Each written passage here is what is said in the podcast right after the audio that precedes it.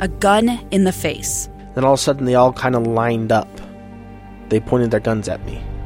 And this is the point where I thought, I'm going to die today. Started two years of horror for an American in Venezuela. They said, You need to give us your phone and get ready because you're coming with us. I'm Becky Bruce, and I spent a year researching and piecing together Josh and Thamy Holt's story about their ordeal in a notorious prison. That's when everything started to turn bad. We had another pound on the door. Boom, boom, boom. And there was the police once again. You can binge all of the episodes of Hope in Darkness on KSLPodcasts.com or wherever you get your podcasts.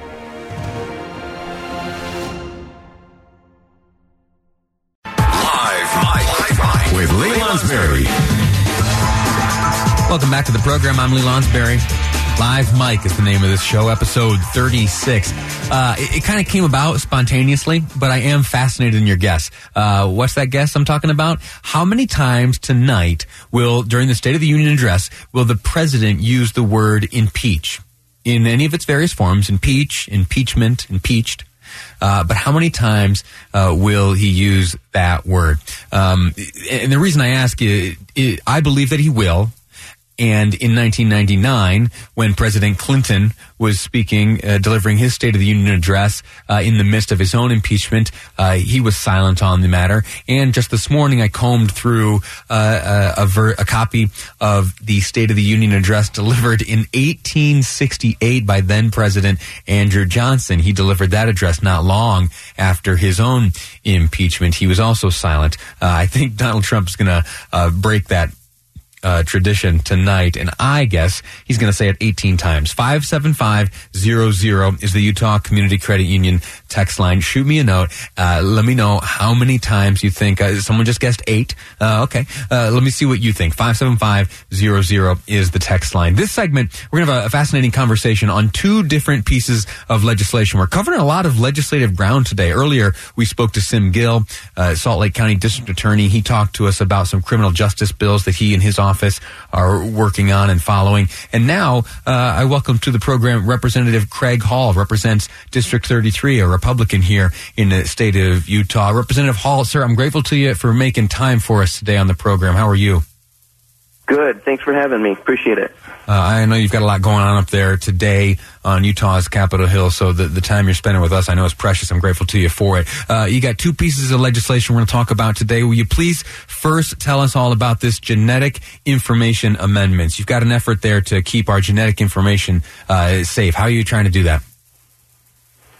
Yeah, so uh, over the last couple of years, the Utah legislature has a pretty strong record of protecting individual privacy in light of new technology. So, for example, last year um, I sponsored and we passed a bill that would protect your digital information, whether it's on your computer or in the cloud.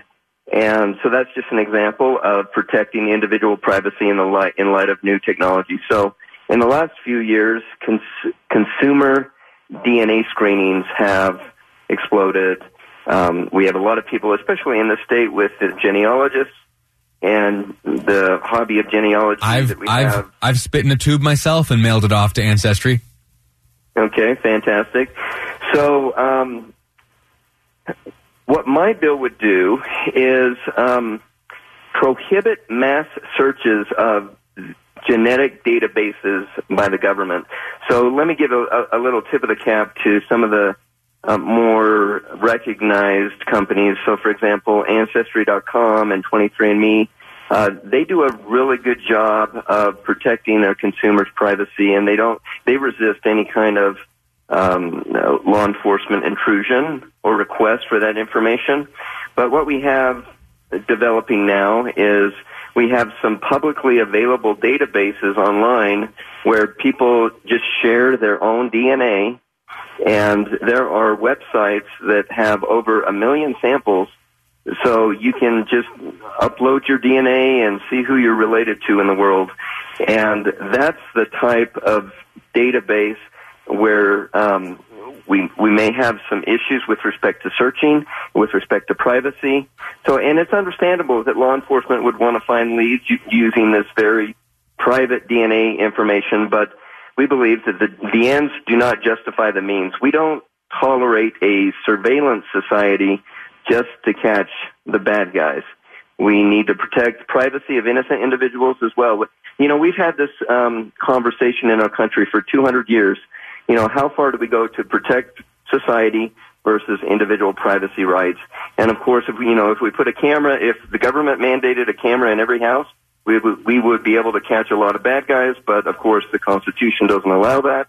So um, you know, again, we we have this conversation about individual privacy rights versus trying to keep um, trying to um, keep our society sure. safe as well. The historical yeah, quote, debate. the historical quote that comes to mind, and I'll probably butcher this, but it is something along the lines of those who would sacrifice even a little bit of liberty in exchange for uh, uh, any measure of security are deserving of neither, or something like that.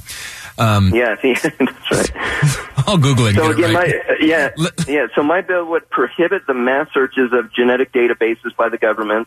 Um, we believe these fishing expeditions violate privacy, and and particularly because it it doesn't meet the particularity requirements of the Fourth Amendment. Sure. What my bill would continue to allow. Uh, it would continue to allow the use of DNA by law enforcement to investigate crimes in cases where they have probable cause of a certain suspect to um, to confirm a match. So that would still be allowed.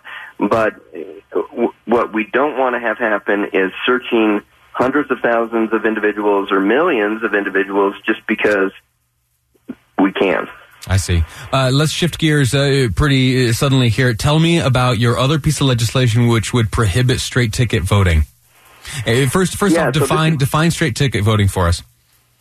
So when you get your ballot during the even years and we have partisan elections, um, up at the very top of the ballot, it says, would you like to um, skip the whole ballot and just vote for all Republicans or all Democrats or all Libertarians or whatever your favorite political party is? So that's an option at the very top of the ballot. And if you hit um, Republicans or Democrats, then you vote for all of the candidates of that political party, and then you can be done if that's right. what you want to do. Now, historically, and, opposition to this ability has come from Democrats. where, where, do you find yourself in the, in the middle of this debate? So, yeah, this is a, a bill that I'm co-sponsoring with uh, Democrat uh, Representative Patrice Arent. So we are working together to try to eliminate the straight party ticket voting.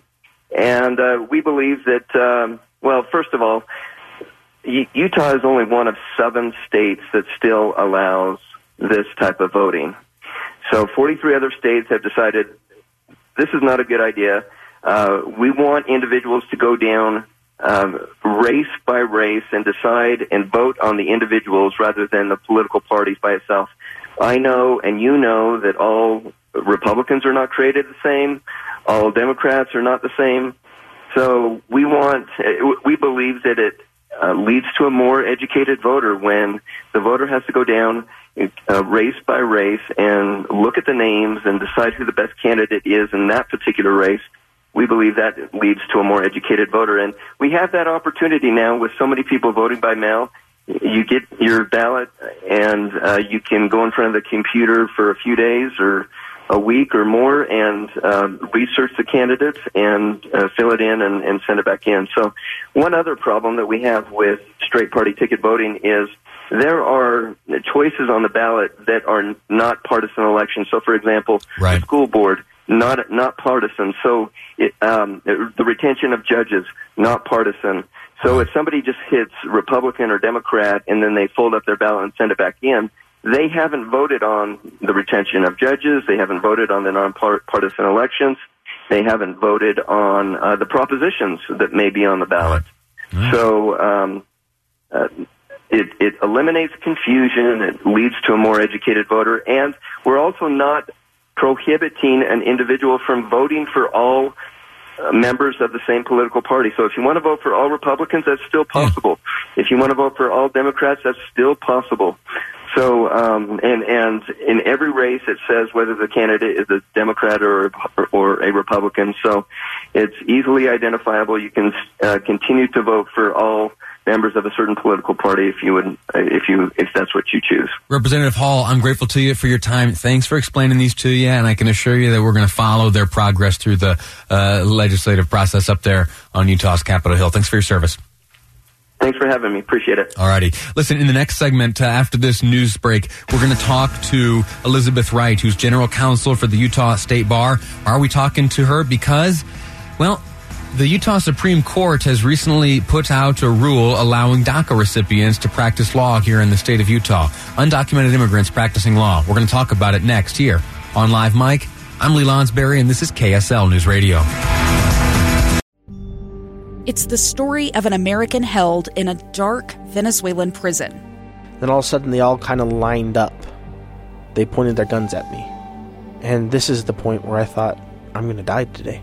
I'm Becky Bruce.